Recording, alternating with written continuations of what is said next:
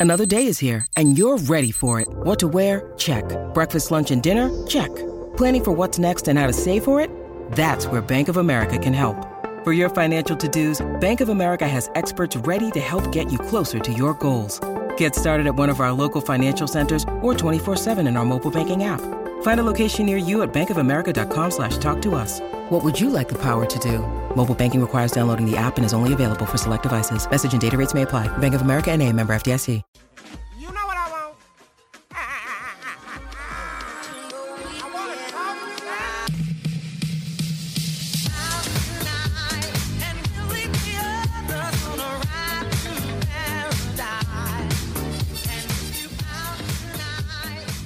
to Hey, welcome back to the Raptors Weekly Podcast.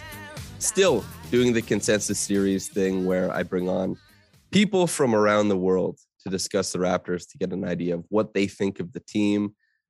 Obviously, you have to know what's going on with your team, what people think outside of your sphere. And so that's what we're doing here with somebody that I know watches a lot of Raptors games, not because he covers them, but because he's throwing money down. Okay. This is a YouTuber who produces terrific basketball content. You can find him on YouTube at Playoff Mikai. That's playoff as in playoff, and uh, Mikai as in M I K A I. Great dude here to talk ball. How you doing, man? Hey man, I'm good, man. Thanks for having me on the podcast, man. First thing I'm going to ask: thoughts on the Raptors? Because there's been many times this year where you said this team is booty, this team is washed. you know, they're poverty. Now they're like 20 and 18. They had a good game against the Suns. What are your thoughts right now? Yeah, man. The Raptors, they just really shocked me a lot this year because, for one, I didn't think that Fred would have his best passing season, his best shooting season. I didn't think Fred would be like this all star candidate type. I thought, like, you know, because, you know, in the offseason, Pascal got the shoulder injury, I believe. And I thought y'all would just like barely be afloat without him. But the way that Fred's been great, I didn't think Scottie Barnes would come into the league with a mid range. And just the way how everybody's just been contributing to the team has really shocked me. So y'all have been a pleasant surprise this season. Okay, so Fred, as far as you know, best shooting, best passing, is he a him? What, what's going on there? What are your thoughts? Fred is definitely a him, and he's approaching, you know, getting stamped. But Fred, he's just taking that next level offensively. I feel like as an off the dribble shooter, I feel like as a catching, you know, catch and shoot three point shooter, and really just getting into the lane this year. I feel like this year, his, you know, him finishing at the rim has been great. The floater game has been great. He's been making great reads. Like a lot of the criticism he had last year, you know, uh, because I remember last year, everybody used to always say he struggles finishing, which he did, which he should at, you know, at his, you know, small size. But I feel like this year he's found a way to, you know, just become more efficient and just become, a, you know, a better all around scorer. Okay. And for somebody who, you know, if people who are listening aren't aware, you have a very famous quote about defense and not wanting to talk about it. But I'm gonna I'm gonna urge you on that. So Fred, you know, the people I've had on to talk about this prior, they they raved about his defense. So I have to ask, do you have any thoughts on Fred's defense? Yeah, Fred VanVleet is one of the rare instances where a guy is lead on both ends, like a top tier guy on both ends. Fred is just really good, whether it be on ball, navigating screens, he's a good communicator, he's good helping, he's just really strong great hands. He's just a guy who you, you know, you trust at the point of attack. You trust him, you know, helping in any spot. He can, you know, he's deceptively strong, like Kyle Lowry used to be for the Raptors, but you know, he can kind of switch off a little bit. He's just a really good defender all around for the Raptors, and he has great personnel around him. And he's just a really good guy to have in that scheme. Okay, so here's the thing, Mikai. 27 and 11. The Bulls are the number one seed in the East. They are. 20 and 18. The Raptors, the eighth seed. Who's getting the work in the series? Okay, I need I need to know.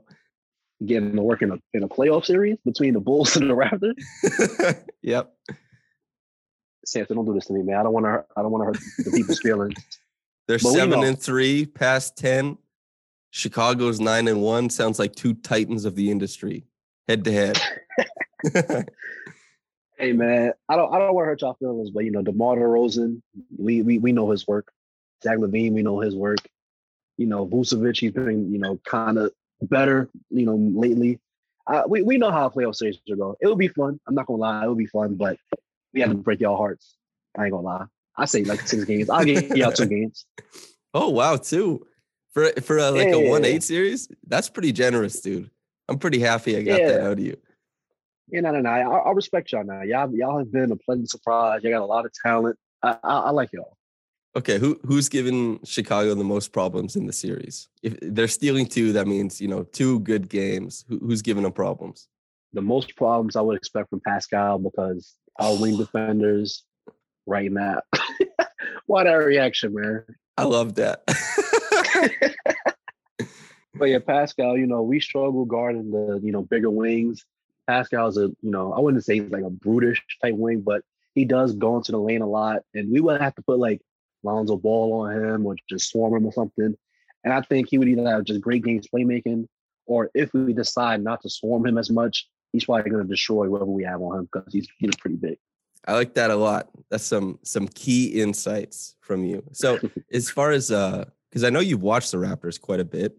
In fact, I've I've gotten some of your live commentary. What what are your main problems do you think this year? Like what's keeping them from reaching that upper echelon of a team like the Bulls, let's say?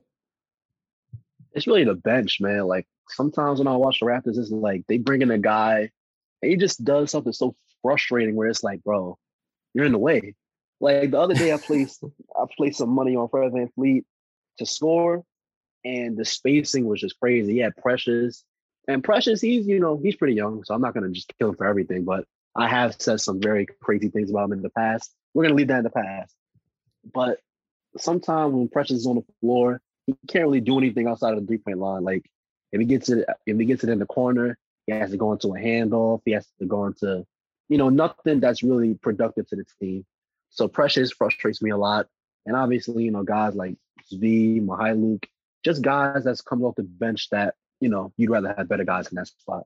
So really the bench is the biggest issue for the Raptors, I think. Have you have you been surprised by how good the Raptors starting lineup has been then? Surprised, yeah, I've been really surprised. I'm not gonna lie. I didn't, I, I really didn't think Scottie Barnes would be like this coming into the league, because you know pre-draft he didn't really have a jumper like that. He had like a limited one, but this guy is really just creating off the dribble, like in 15 feet, just pulling up from mid ranges. He had some of those crazy threes against the Nets. I remember, like Scottie Barnes has been a really you know treat this year. Hmm. So you have a you have a video. Scottie Barnes is him, and so you know that'll obviously be linked. People can watch it. You know, if you're listening to this podcast, you like Kai, just go to the the article. You'll find a link to the video. But here's the thing: for the people who are here right now, what's the soliloquy? What's the this is what I think is Scottie Barnes. This is why it's him. What's the sell? Well, Scottie Barnes is just, you know, you can tell them, you can tell somebody on the energy alone. Like you just see him how he acts on the court, how he acts off the court. He's just a really, really funny guy, really fun kid. But then on the court, explosive dunks. He's great in transition.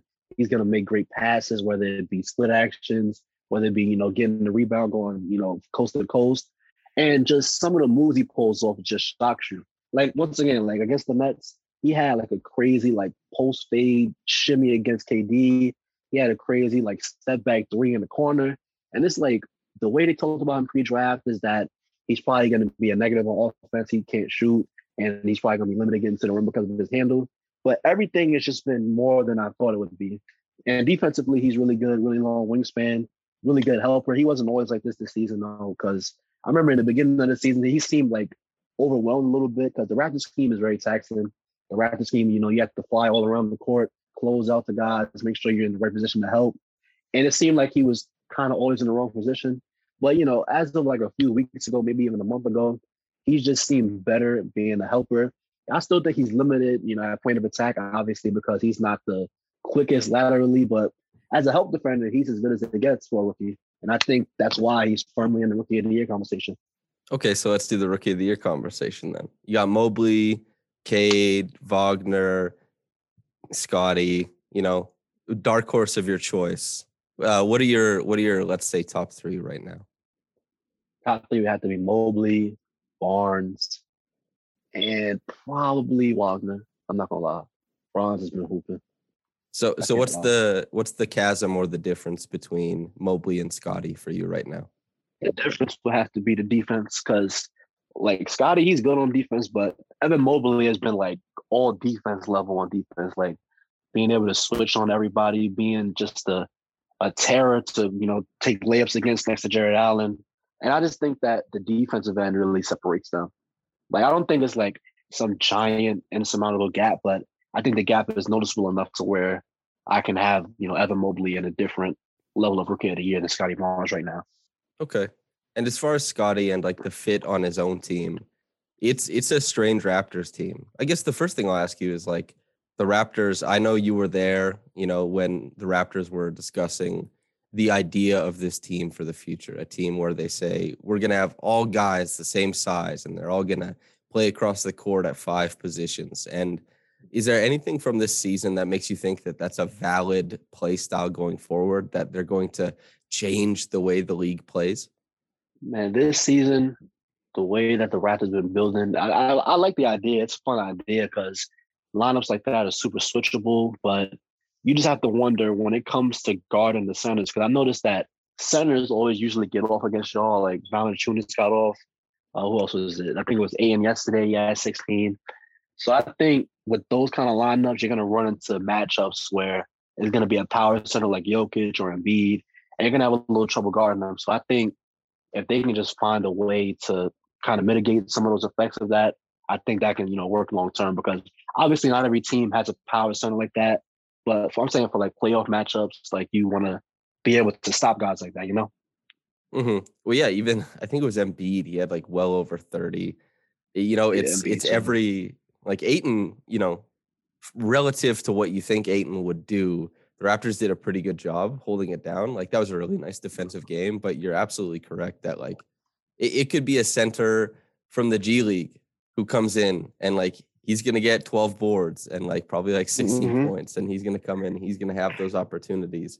And that's what, you know, I know you don't really care about defense that much because you know the betting lines they they they, they go to the offensive side. But as far as like you watch these Raptors play defense, you see that they pinch super hard in on drives. You see that they rotate really easily. You see that they give up a lot of open corner threes and above the break threes. What are your thoughts on the defense? Look, I mean, the defense at this point it is what it is. I don't think that like, I think people who criticize the defense are just mad because you know you're giving up open threes. Of course, it's going to look bad, but that's just how the scheme is. The scheme has been this way for a long time, and if you're not used to it by now, I don't know what to say. I think you the idea behind the scheme is you don't want to give up the most efficient shot of basketball, layups at the rim, potential dunk attempts. And it's not like they're leaving open, you know, crazy three-point shooters like like Steph Curry or something. You know what I'm saying? It's like they're doing it because they don't want to give up efficient shots like that. And they're pretty great at closing out, I would say. They're pretty, you know, at, at scrambling out to the three-point line. So of course it looks bad when the team is hitting the threes, but when those threes aren't falling and they're not getting into the lane, the, the defense looks really incredible. Wow. So you're a defense optimist for the Raptors then? Oh, definitely. Hell yeah. That's um uh, you're the first person I think of the people I've talked to on the podcast to come out like optimistic. And I like that because opposing views are uh that's what makes money, man. We're gonna turn this into into first take. Okay. and then the offense. Hardly any pick and roll. They run a lot of isolation for Scottie, for Pascal, for OG. They run those handoff weave plays above the break. Does anything stand out to you about what they do offensively? Yeah, offensively, I just think that Nick Nurse is kind of, you know, he struggles on that end, I, I would say. Because, you know, you look at some of the times where you, Pascal Siakam has to really work hard for a bucket, and you look at you know, if you would just run a little more pick and roll for him, let him get downhill because he's really quick coming off the edge like that and getting. If you let him get downhill, I think you can create more, you know, playmaking opportunities for him and just make things a lot, you know, easier because like Pascal is great at ISO. I would say he's one of the best ISO scorers in the league. But when you have a guy who can play make like that, you want to get him in the best spots possible. And that that extends to, you know, all the players, you know, whether it be OG, Fred, Scottie. I just think that you know they should run more pick and roll actions for you know their guys like that. Yeah, Nick Nurse and Steve Kerr, both of them have what looks like you know potential, especially Steve Kerr because Steph Curry was built in a mm-hmm. lab to run pick and roll, but they hardly run pick and roll with him. And then you know Pascal Siakam, OG Anunoby, whoever. There's like these strange, you know, potentially good pick and roll options on the Raptors, but they don't really go to that. I guess you know the Raptors last night they ran a, a pick and roll for Pascal. He got a mid range jumper out of it, missed it down the stretch. So Maybe you know Nick Nurse. He stamps his feet and he's like, you know, I'm not, I'm not doing any like of that this, anymore. this is why I don't call those, man. Yeah, exactly. But uh, yeah, that makes sense. So the Bulls, number one seed. That's your favorite team for the people who, uh, if they didn't get that throughout this podcast, but that's a team that you know you talked about not having wing defenders. You talked about you know where they might be weak, and this is a team that wants to win the chip this year. They have incredible shot makers. They have a terrific defensive core. If you're trying to take guys from the Raptors, who are you trying to steal via trade to bulk up this this team? Like realistically, or like like a dream world. You can do whatever you want. Maybe both. Man, realistically, I don't think we have the assets to really get a trade done with y'all. But in a dream world, I would love to have Pascal Siakam or even OG, because I, we I just want somebody who can you know realistically guard wings and has you know experience guarding bigger guys. Because OG has always you know he can really switch on the bigger guys. Pascal has experience guarding you know Giannis. Because Giannis is the guy that I'm really I don't want to say afraid of, but he's the one that concerns me most in the playoffs for the Bulls because even if we were to like, you know, construct some sort of wall against them, it would be with not a lot of strong defenders. It would be with like, a lot of, like a lot of smaller guys. It would be with, you know, Lonzo, Caruso, Vucevic. And like those are good defenders, but against like a power guy who's like giant like Giannis, that really concerns me. So if I was to grab somebody from the Raptors, I would definitely want Pascal just to help guard bigger guys like that because we really struggle with the guys like that. Okay. And since we're most of the people listening to this podcast are from Canada, DeMar DeRozan, you know, still very beloved in Canada, doing his thing. He's my favorite player of all time. I know you've been loving his season. I just want to get it from your point of view. DeMar's season so far, what's it been like? DeMar has been as good as I, you know, could have imagined. He's been an MVP candidate, an All-Star starter candidate. He's been, you know, an amazing mid-range scorer. He always has been, but I just feel like with this year with Vucevic spacing, he has more room to operate. He probes, he gets to his spots and just raises up. He makes and takes a lot of difficult shots, which, you know, sometimes when they don't fall, it looks ugly. But most of the time, he's getting to the rim. He's really great at drawing fouls. He can, you know, he sometimes makes corner three. Sometimes it gets me out of my seat. So DeMar this year has been beyond my expectations for him because I really thought that Zach LaVine would be the, you know, clear cut, top notch guy, but it's really just been both of them, both of them at the forefront. And you can even argue that Demar's been better than Zach LaVine this year. So Demar has just been, you know, extremely good for this team. He's even been better on the defensive end than I thought because he's, you know, tagging guys on a, in a low block. He's just making proper rotations. Like Billy Donovan is getting a lot out of Demar that I didn't think that he would get out of him. That that is pretty crazy, actually. Like going into that year, I, you and I both were high on the Demar signing. We liked it, um, and we had Mhm. discussed it, but neither of us would have considered for a second that he would be so good that he would be in the same vicinity, perhaps even clearing Zach LaVine. Like LaVine is having historic offensive seasons prior to this, and then Demar comes in, doesn't even sign a max. He didn't even get a max, and he's doing this, an MVP candidate. It's wild.